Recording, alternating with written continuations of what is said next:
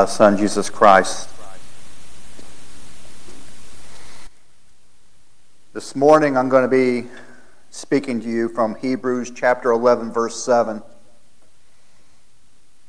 I mean, that's going to be our key scripture throughout this. I'm going to give you some other scriptures along the way that kind of support this, but in Hebrews eleven seven it says, by faith Noah. I want to stop right there.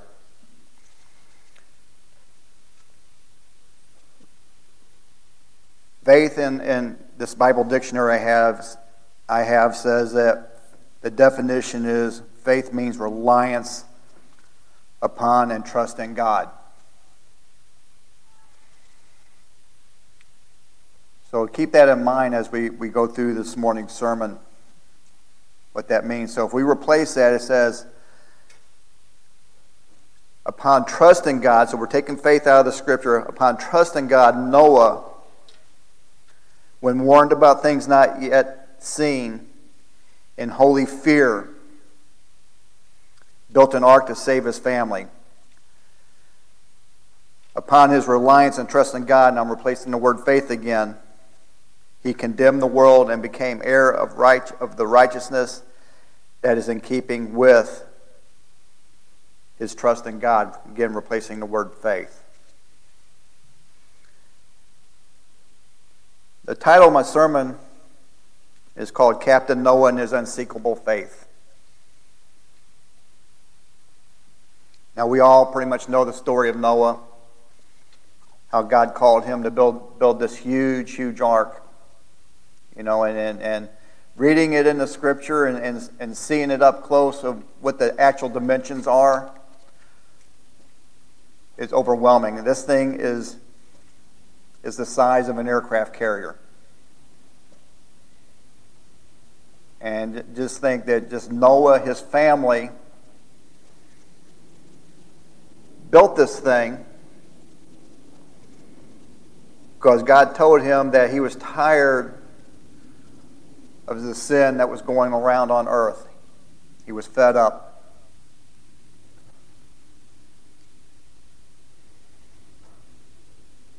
Now, this is not just a, a, a fairy tale. This happened. Okay? This actually happened. And I need to, you to understand is it's not a case of that Noah was without sin, because he was a, he, because of Adam and Eve and what happened then. He he was with sin, but in the guy, eyes of God, he was a righteous man. And by my saying that, he means whatever God asked of him, he would do it. There, there used to be an old joke back. It was a skit that Bill Cosby did, was kind of funny. And it was a skit about God talking to Noah to build the ark. And, and but in the skit, Noah argued with him. And every time Noah would, would question God and, and what God wanted him to do, you know, God would, you know, I need you to go build this ark. And he, Noah would question him, and but God's answer to him it would, it would be, Noah, how long can you tread water? You know, you're going to have to clean up after all these animals. Well, why me, Lord? And it was always, how long can you tread water? But that was always kind of a joke. But, but Noah was very faithful. He always did what God had asked of him.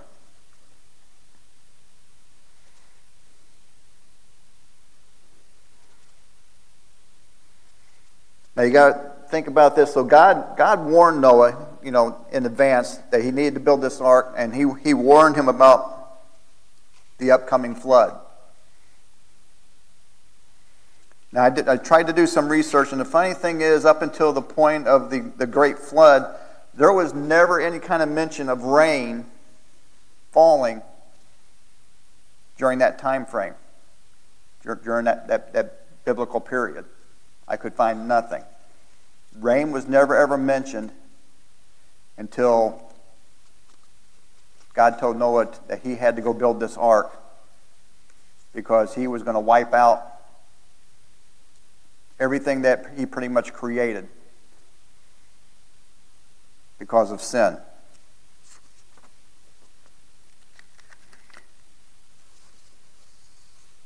And this is kind of reinforced from the scripture in Genesis two, five through six, where it says, "Now no shrub had yet appeared on earth, and no plant had yet sprung up, for the Lord God had not sent rain on earth, and there was no one to work the ground. But streams came up from the earth and watered the whole surface of the ground." So there was never rain that fell during the time of creation,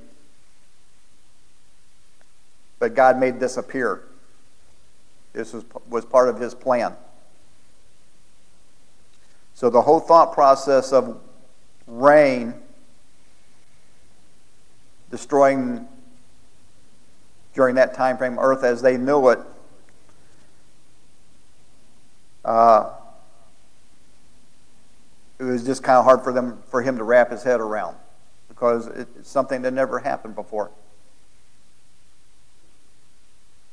But Romans ten seventeen said, "Consequently, faith comes from hearing the message." So faith, you know, or reliance and trust in God,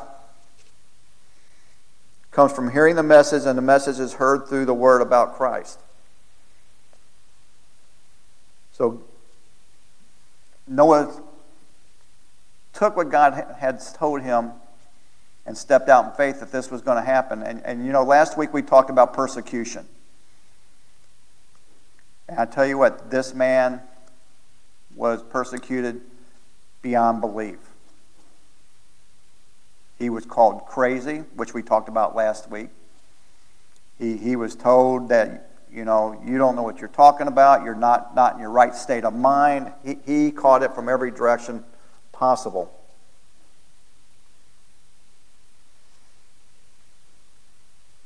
But it's important that without a word from God, we can't have faith. Yeah, I guess maybe you could, you know. You can probably have faith in, in something else, but it's not the right uh, faith. It's not placed correctly. But without a word from God, we have no basis for biblical faith. And remember, faith is not faith is not just it's not just a leap in the dark. It's not just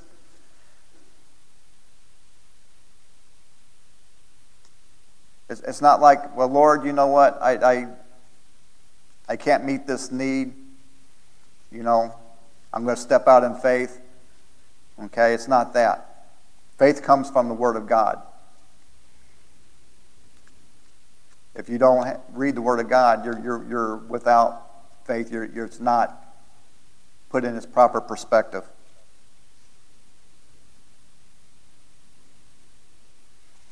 With faith, you have to hear from God. Now, this is not a case of there's there's. Everybody ever heard the faith of name it and claim it in prayer? There's some religions out there that believe that that if you you name it, it's going to happen. Okay, but that's not how God works. God blesses us based off our actions and how we live our life with him. We can step out in faith and something happened to us and we can verify it, and we turn it over to God that that's, that this was a blessing that he bestowed upon us. So God does the naming. We don't name it. God does the naming. God makes the choice of what he does for us. And when he does it for us, we claim it. Glenn's a good example, you know, when when he had, had the hip problem. Okay? Remember when the story Aaron told us where he was was was praying for him for for healing of of his of his injury that he had. And uh, as the story went, you know, God was telling him, punch him, co-cocking, or the word, word Aaron would use, jaw-jacking, you know. And Aaron's like, I'm not going to do that. I'm not going to do that. I guess the way the story went, he kind of gave you a, a powder punch, you know, just kind of gave you a tap. And God kept telling him, no, smack him. Hit him, knock, knock, you know, knock him for a loop. God was claiming what needed to happen in that situation. And the change, the healing didn't happen until Aaron said, okay, Lord, here it goes. And gave him a heck of a wallop, and he was healed. And now he claims it every day. That's something, that's, that's a big testimony for, for Glenn, of what God has done for him. So always remember, God does the naming, and we just do the claiming. In Hebrews eleven one, it says, now faith is confidence in what we hope for and assurance about what we do not see. Now, the word hope doesn't necessarily mean maybe, perhaps, I wish. When we have Christ in our life and we hope on something, we have bedrock assurance that God's going to take care of us. And when I say the word substance, is, is, is this, it's the idea of something beneath us that we can stand on. When we give our life to Christ, the day that we get on our knees and we say, Father, I have sinned. Come into my heart. I want to live for you for the rest of my life. At that point, we are given assurance that he's always going to be for there, there for us. Sometimes it's not going to be what we expect or what we want, because God's going to do it his way. He's always going to make sure that, that whatever he does is going to bring, bring blessings to him. It's going to bring glory to him. But when he does something too, he also wants to be a blessing to you.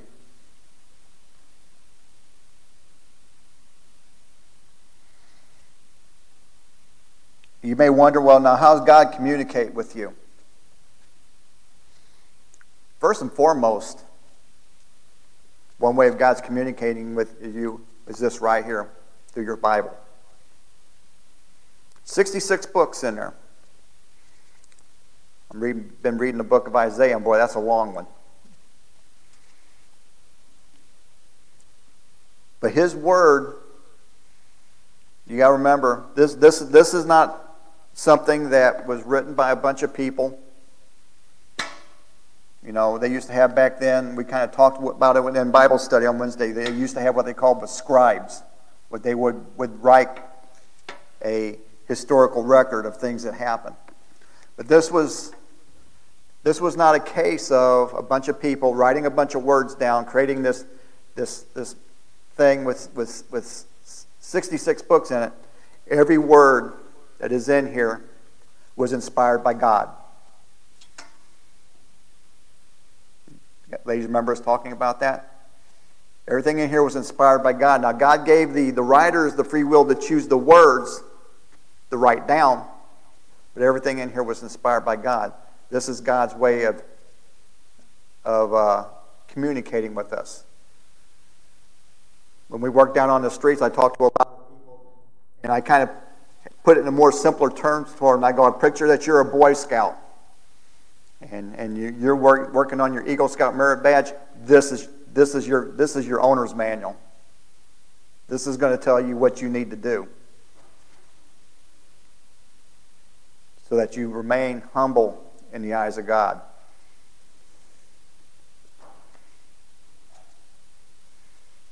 The other way God communicates to us is through what, it's a, it's a, a Greek word called rhema, but in simple terms, it's an utterance.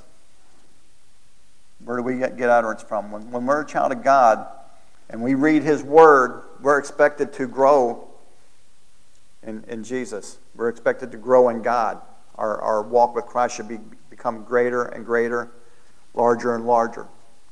And part of that is Jesus sent his Spirit on us to give us that utterance. It's that little voice telling you what to do. The gifts of the Holy Spirit tells us, tells us what to do along with the Bible. We get that utterance in many, many different ways. You know, it could be you know, through prophesying. It could be through the gifts of knowledge, where God can lay on your heart that something's going on with somebody and that you need to pray for them. Okay? For some people, that's kind of uncomfortable. And some people kind of wonder, well, how do I know that's God talking? It goes back to the original verse in Hebrews eleven seven. Through faith.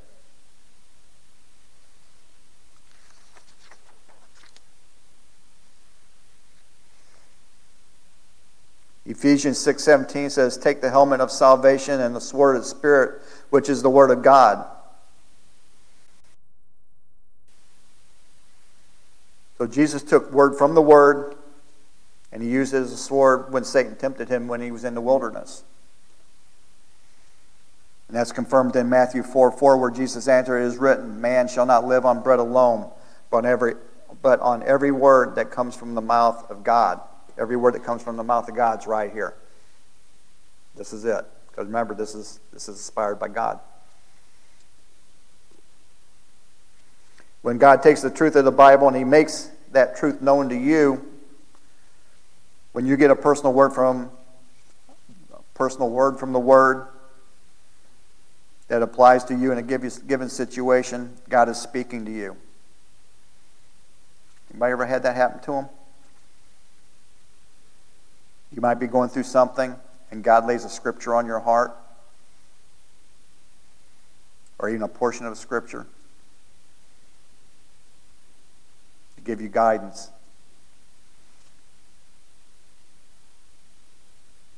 I remember when I was asked to take over the position here as the pastor, and it was something I took very seriously, and I was... It was something I needed to pray about. And though I'd talked to several people and I was kind of given the answer through them, I'm, I'm stubborn, I'm hard-headed. That right, dear? Can be. I get my stubbornness from her. But as I was praying, and I'm like, Lord, you know what? You know, I need, I need you to give me the right decision on what I need to do. And I was I was praying very feverishly. I was sitting in the bedroom, had the door closed so the dogs wouldn't bother me, and Marion was working, and I was praying, and I'm like, Lord, if this is what you want me to do, I need you to let me know. And about that time, that just the peace of Christ came on me, and just three very simple words said, feed my sheep. That's a portion of the scripture that came out of the Bible. It's not something that came in my head, but it was an utterance from Christ to move.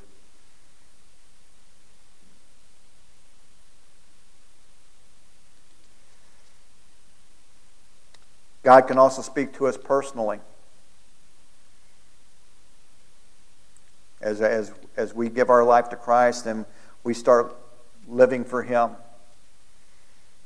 and our faith continues to grow. In Romans ten fourteen, it says, how then can they call on the one they have not believed in? And how can they believe in the one who they have not heard?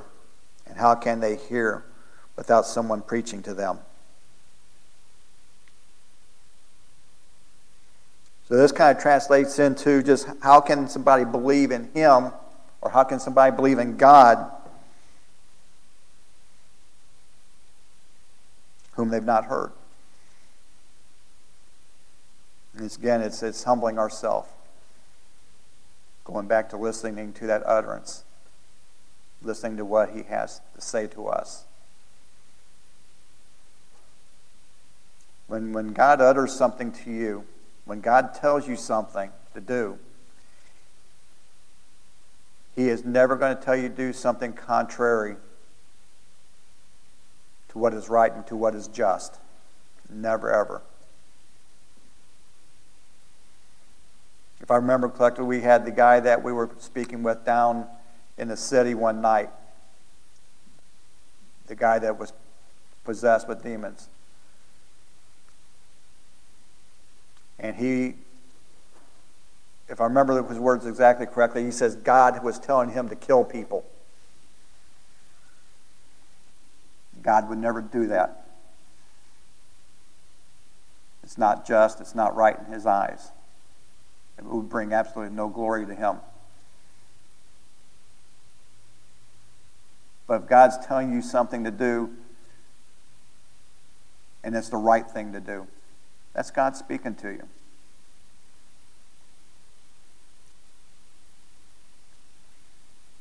God takes his word and he speaks it to your heart. Second Timothy one twelve, that is why I'm suffering as I am. Yet this is no cause for shame, because I know whom I have believed, and I am convinced that he is able to guard what I have entrusted in him until that day.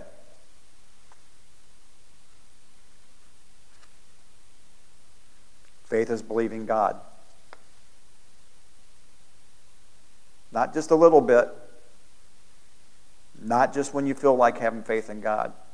You have to have faith, faith in God all the time. And I'm, I'm going to tell you, that's, some time back, that was, that was a struggle for me. You know, if something was happening in my life and it wasn't going, going the right way, I'd throw up my hands and I'd be like, I just can't believe this. I let my faith waver. Marina testified to it. I was bad. But in the past several months, actually past year since I've started coming to church here, God has humbled me in a whole lot of ways. My faith is, is quadrupled. I don't do that. At least I don't think I've done that lately.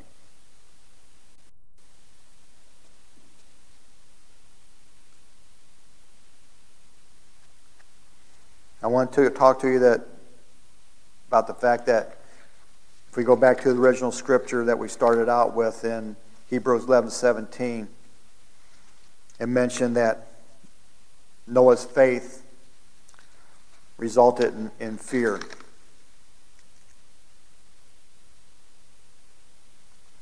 And when I say say fear, I'm not like talking about like fear if you go to a haunted house and you get get the, the daylight scared out of you. I'm not talking about that fear. But when I say fear, I'm talking about fear in, in, in a manner that we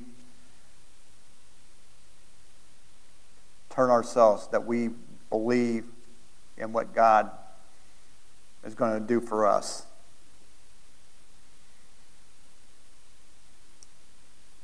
Believe it or not, fear is the, should be the foundation of our, one of the foundations of our faith.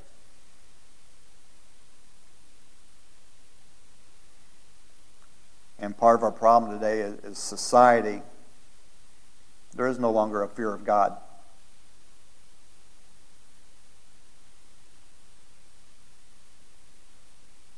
In Romans three ten through eighteen, this is kind of a long verse, but it says, as it is written, there is no one righteous, not even one. There is no one who understands. There is no one who seeks God. All have turned away. They have together become worthless. There is no one who does good, not even one. Their throats are open graves. Their tongues practice deceit. The poison of the vipers is on their lips. Their mouths are full of cursing and bitterness. Their feet are swift to shed blood. Ruin, misery mark their ways, and the way of peace they do not know. There is no fear of God before their eyes. And this is kind of like the, how we're lived, the society is today. You know, in the, in the past, I guess many years, the things that are happening in our world today are it's just, it's mind-blowing. We have kids that have no res- respect for their parents. They have no respect for authority.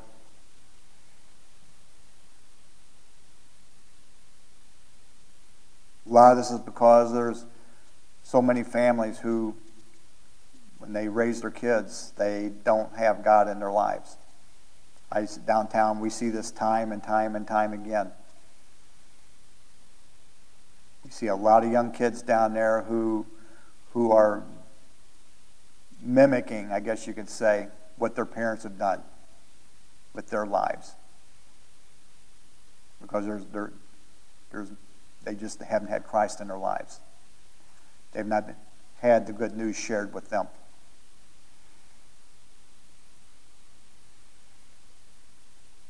In Jeremiah two nineteen, your wickedness will punish you, your backsliding will rebuke you. Consider then and realize how evil and bitter it is for you when you forsake the Lord your God and have no awe of me, declares the Lord, the Lord Almighty. This is pretty much telling us that one of the things that God really despises is when there, we as a Christian, we as followers of Christ, denounce God. The Bible tells us that is one of the worst things in God's eyes, and it also tells us, if I remember, if I looked at the scripture correctly, that there, there's no chance of salvation for you. That when you renounce God, when you become a follower of Christ and you turn your back on Him, you re, or as the word they use, you, you rebuke Him, He turns His back on you.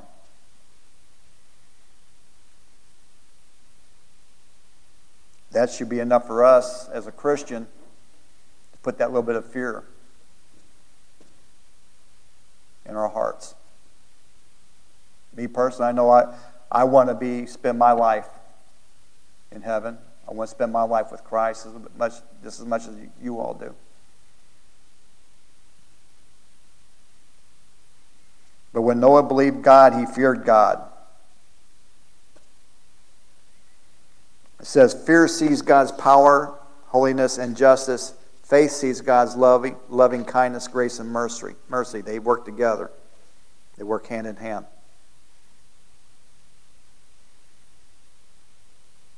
So the fear of God should not be a, a give you the, the, the visualization that, that when you fear God that there's no hope. Instead, the fear of God is a case of His love while you, when you get on your knees and you ask for salvation.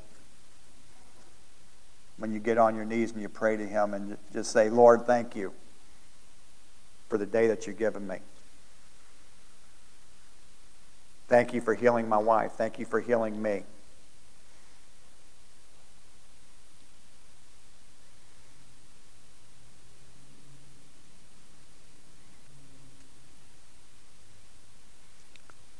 But when we learn to fear God, when we learn to have faith in God, there's there's things that there's riches and honor, and there's things that we receive.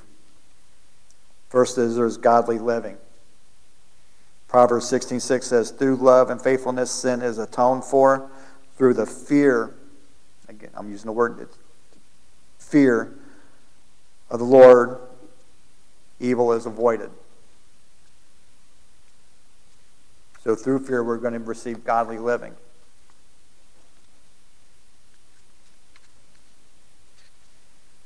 We're going to receive godly knowledge. Proverbs one seven, the fear of the Lord is be, the beginning of knowledge, but fools despise wisdom and instruction. So we're going to re receive godly knowledge. And a lot of this is, falls in, in, in line with the gifts of the Holy Spirit. You notice, you're going to receive godly wisdom. Proverbs nine ten, the fear of the Lord is the beginning of wisdom, and the knowledge of the Holy One is understanding. Another gift of the Holy Spirit. You're going to receive godly contentment. Proverbs fifteen sixteen, better a little with the fear of the Lord than great wealth with turmoil.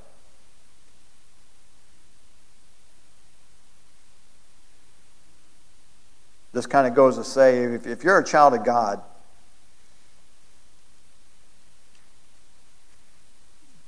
His desire is to give, give you the, the things of your heart. Okay?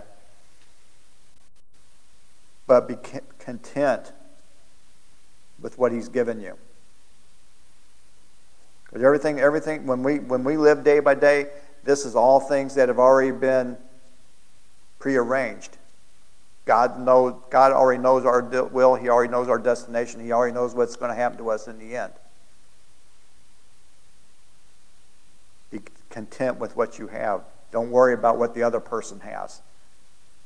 Yeah, the other person may have more than you do, but you know what? They may not have salvation. And I don't care how much money, how much wealth, how much stuff you have. You can't buy your way into heaven. You're going to receive godly worship. Psalms five seven, but I, by your great love, can come into your house in reverence. I bow down toward your holy temple. You're going to get, receive godly worship. This kind of goes along with, again, with the... Uh, the gifts of the Holy Spirit, the gift of tongues.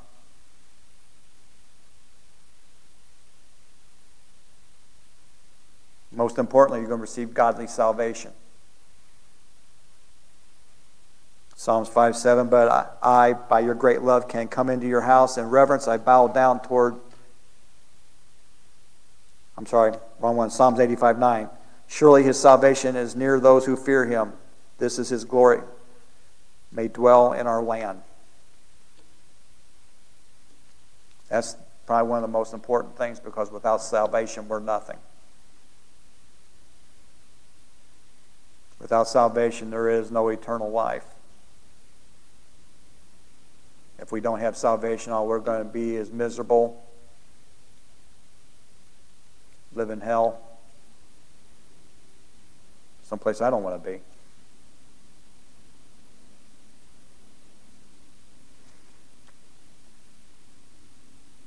You're going to receive godly confidence.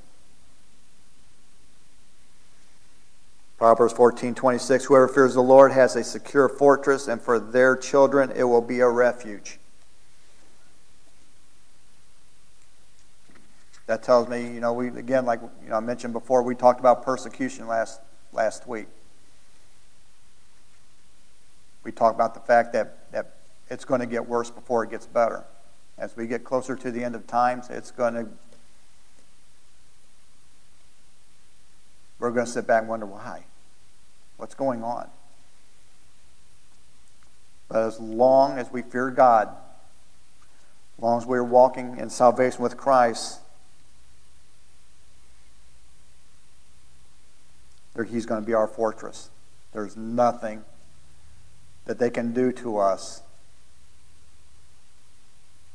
They can try to belittle you. They can try to make you feel this big.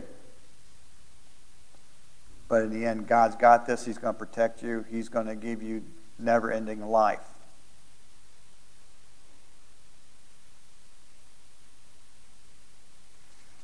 You're going to get godly insight. In Psalm twenty-five fourteen, the Lord confides in those who fear him. He makes his covenant known to them. That's kind of speeded up here a little bit. You're going to receive godly deliverance. Psalms thirty-three eighteen nineteen, but the eyes of the Lord are on those who fear him, on those who hope is in his unfailing love, to deliver them from death and keep them alive in famine. Kind of goes along with, with God being our fortress. He's going to take care of us. He's going to provide. He's going to give you knowledge. He's going to give you wisdom. He's going to show you the way.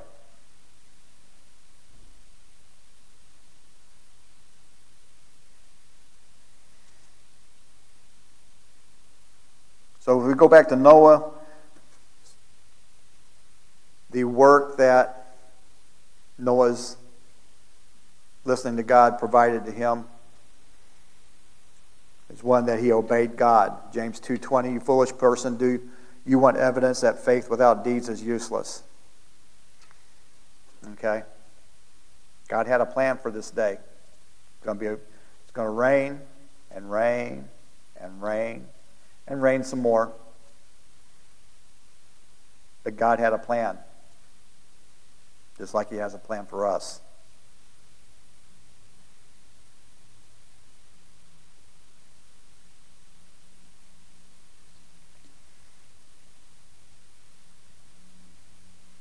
If we don't have faith, if we, we don't obey,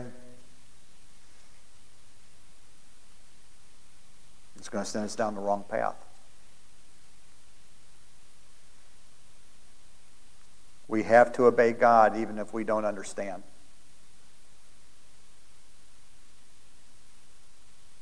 And usually a lot of times if we don't understand, it's coming from the simple fact is, is we're wanting God to do something for us, but what he does for us is not what we expect us, expected. Right?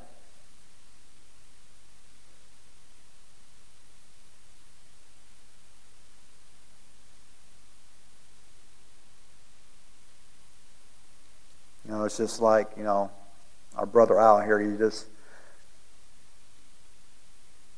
I know deep down he, you know, when, when, when that first uh, surgery was canceled because there was a fire in the operating room, you know, and he was really wanting that to be a sign from God that, that he was going to receive healing. But this past Wednesday, he went through his knee surgery, you know. It's not what, not what he wanted, you know. It's not, probably not what we wanted. We would have loved to have seen him completely and totally and wholly healed. But, you know, God has already destined his path. And he's going to do something great in his life through this. So Noah was a man of faith. He prepared an ark for saving his family.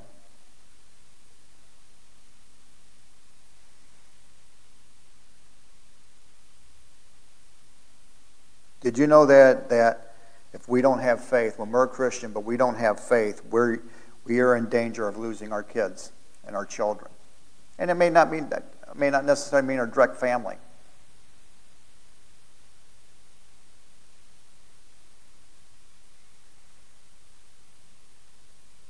If we're not living on faith and showing what God, people what God can do for us, if we're not living on faith and showing what our kids can, you know, showing our kids what God can do for us, what our neighbors can do for us, the people that we see down on the streets can do for us,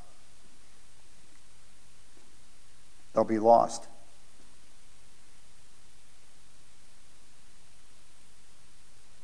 I'm going to kind of talk about my wife here. How many times have you had people at your work, just by the way that you carry yourself and by your faith in God, they've approached you and said, hey, you must be a Christian? Not a single word was said about it other than the fact that they approached her by the way she carried herself because of her faith in Christ. If you don't have that, people are not going to approach you. They're not going to, you know, it's not going to give you the opportunity to share the good news with them. I'm sure, Glenn, whenever they do their outreaches and they go into some of these places where I'm sure I probably, me personally, I wouldn't want to go. But they know who he is and what he is by how he carries himself and by the way, by his faith in Christ.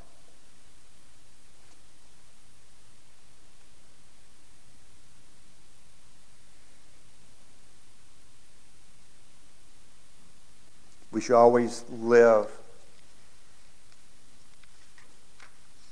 in Christ every day, all the time. Not when we feel like it. Not when it's just a good day for us. Because think about how, how would you feel if how would you feel if that's how God acted? How would you feel if that, if that was the way that God worked? How would you feel about the simple fact that it was the day where the rapture was going to happen? But God said, you know what, not today. I don't feel like it. You're not going. Something to think about. God is faithful to us every day. day in, day out, every second, every minute, every hour. And that's what he expects of us.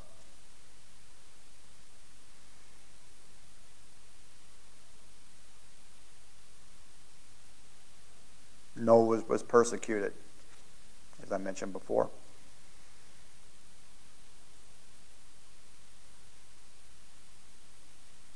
And it's even worse today. You know, back back then, it was, it was, in Noah's day, they they it was they were days of uh, secular philosophy. People were, because of Adam and Eve falling from grace, people were coming up with their own things to worship, their own things to do. But now today, advanced hundreds and hundreds and hundreds of years, is even worse, because now we have things that affect us and our faith in God. You know, we see things on the news. We see things on the internet. You know, it's gotten worse. And as I mentioned before, before Christ comes, it's going to get worse before it gets better.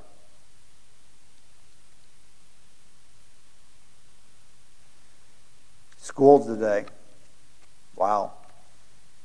They've, they've taken God out of school so far. I, I, it's hard for me to wrap my mind around. You know, I remember as a kid growing up, you know, you used to say the, say the Pledge of Allegiance, right? Can't use the word God no more.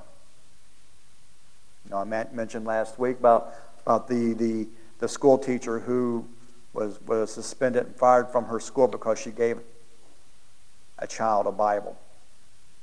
Can you imagine that? It's like, what has happened? What has happened? If you if you even if you even think about talking about God in, in colleges, they go crazy.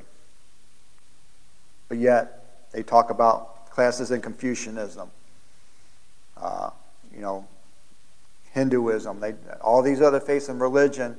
It's okay to talk about, but if you think about talking about God in, in, in schools or in, in colleges, they go completely crazy.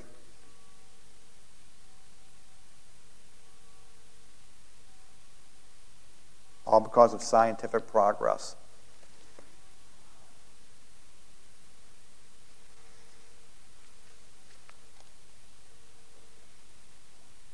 I could continue to go on and give you just example after example.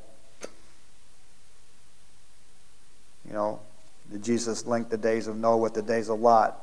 Luke seventeen, twenty-six through thirty, just as it was written in the days of Noah, so also will it be in the days of the Son of Man. It's already said.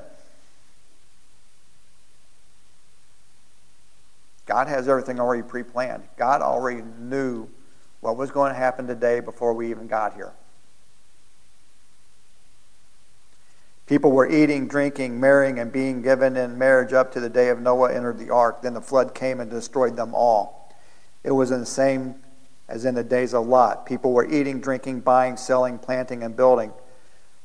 But the day of Lot left Sodom, but the day Lot left Sodom, from fire and sulfur, when after fire and sulfur rained down from heaven and destroyed them all, it will be just like this on the day of Son of Man is revealed. It's going to come again. It's going to happen again. We don't know when. I don't want to be here for it.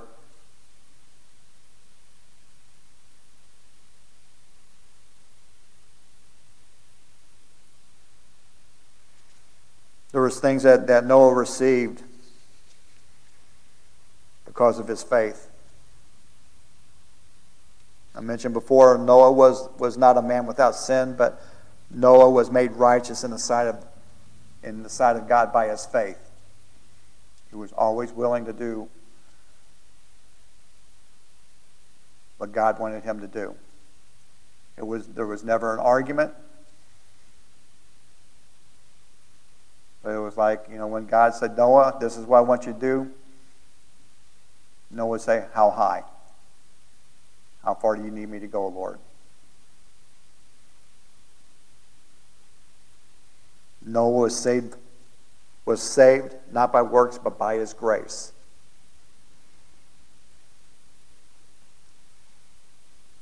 That comes from Genesis six eight. And that's the first time the word grace had ever been used in the Bible. And we all remember what grace means, right?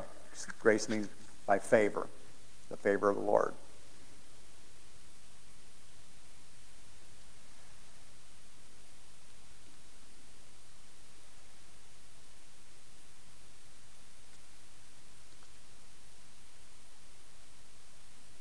Just because of the simple fact that Noah feared God, but had faith in God. He went from being a pauper, you know, he was basically a nobody. But after, uh, the, after it was all seen, said and done, and after the rains came down, he owned the earth. People were given the chance to, to correct themselves of wickedness, even though God already knew it wasn't going to happen. So remember, as long as we fear God, but we have faith in him.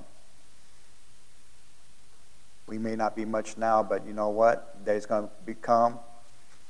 You know, we're going to be walking the streets of heaven, streets of gold, gates of pearl. It's going to be awesome. You know, nothing, it's not going to compare to anything to what we have now. What we have now is going to be nothing, because what we have today, is, we can't take it with us anyway.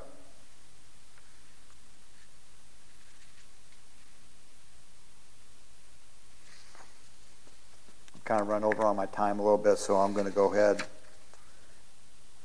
and go into a conclusion here. So my, my question is, is, are you in the ark today? Are you in your life where you need to be with God? Are you, are you fearing God? And I said, I don't mean fearing God in a bad way or in a horrible way. Are you fearing God enough to where it's going to motivate you to do his work, to do his business, to do his kingdom work?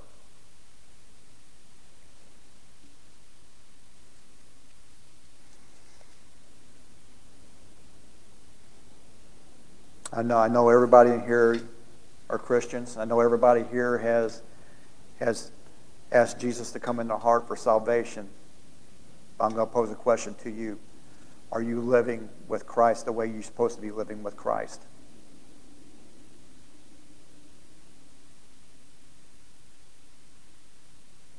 Are you taking those steps in faith? Are you working for God in such a way where if he says, hey, this is what I need you to do, you're saying, okay, Lord, how high? How high do you want me to jump? How far do you want me to go?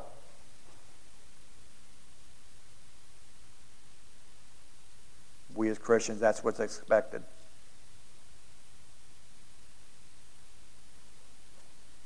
You've heard me mention time and time again, you know, I thank God for my salvation. And trust me, I want when, when the rapture ha happens, I want I want to be one of the first ones in line. But I, I don't want to go yet. We as Christians, we need to have more fear in our lives, and we have to have more faith in our lives, and we have to go out there and be ready to do more for God. We need to go out there and do more for kingdom business. Yeah, you're going to be persecuted. Yes, you're going to be humiliated. They're going to make you feel lower than the dirt on the ground. But you know what? That's nothing compared to what Jesus went through. That's nothing.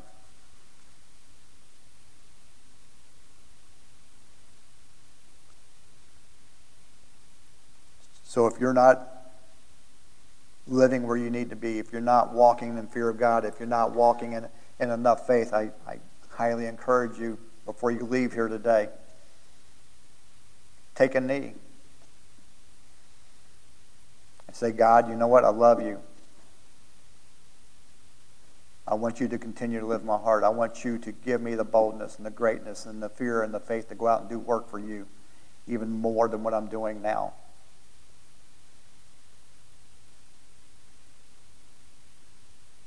a great revival coming.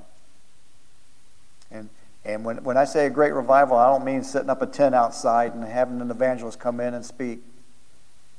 When I say a great revival, is there is going to be such an outpouring of the Holy Spirit on our community, on our world, on the countries around us, that's going to blow our mind. But we have to be part of it.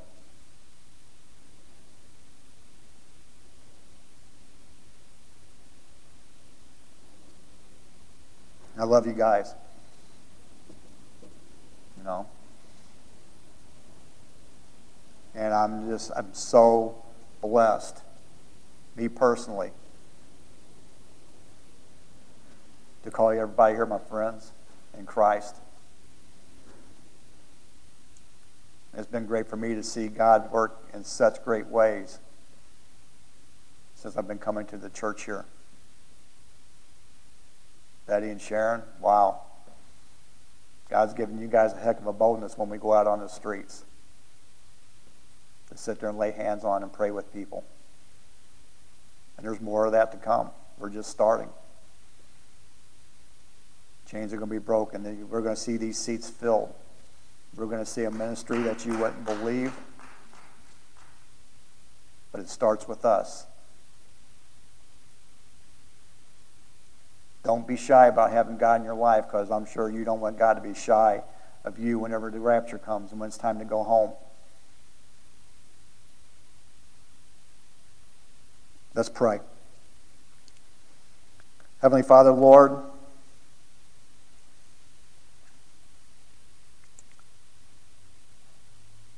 we thank you for your giving us more faith every day. We thank you for giving us fear that, that encourages us, us to live more for you.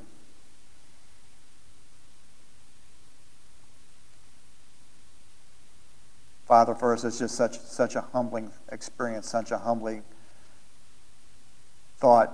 You know, that it's hard for us to wrap our minds around that, that just how much you love us, how much that you want to do for us, but we have to listen first.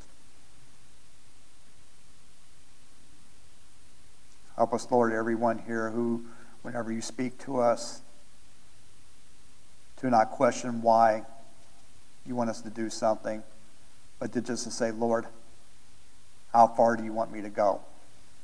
When do you want me to stop?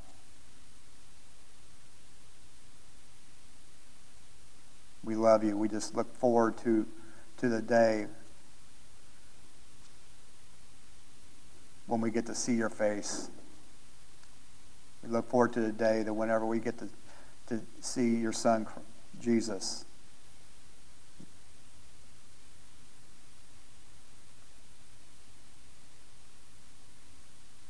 We just pray, Father, Lord, that you just use everybody here at Freedom Church in your glory. Use everybody here to do your work. Give everybody here the boldness to speak up for you, to tell everybody the good news, just to enhance your kingdom, to get to get ready for the day when when there'll be no more pain, no more sorrow, nothing but joy, and just giving you praise and glory all the time. And we ask all this in Jesus' name. Amen.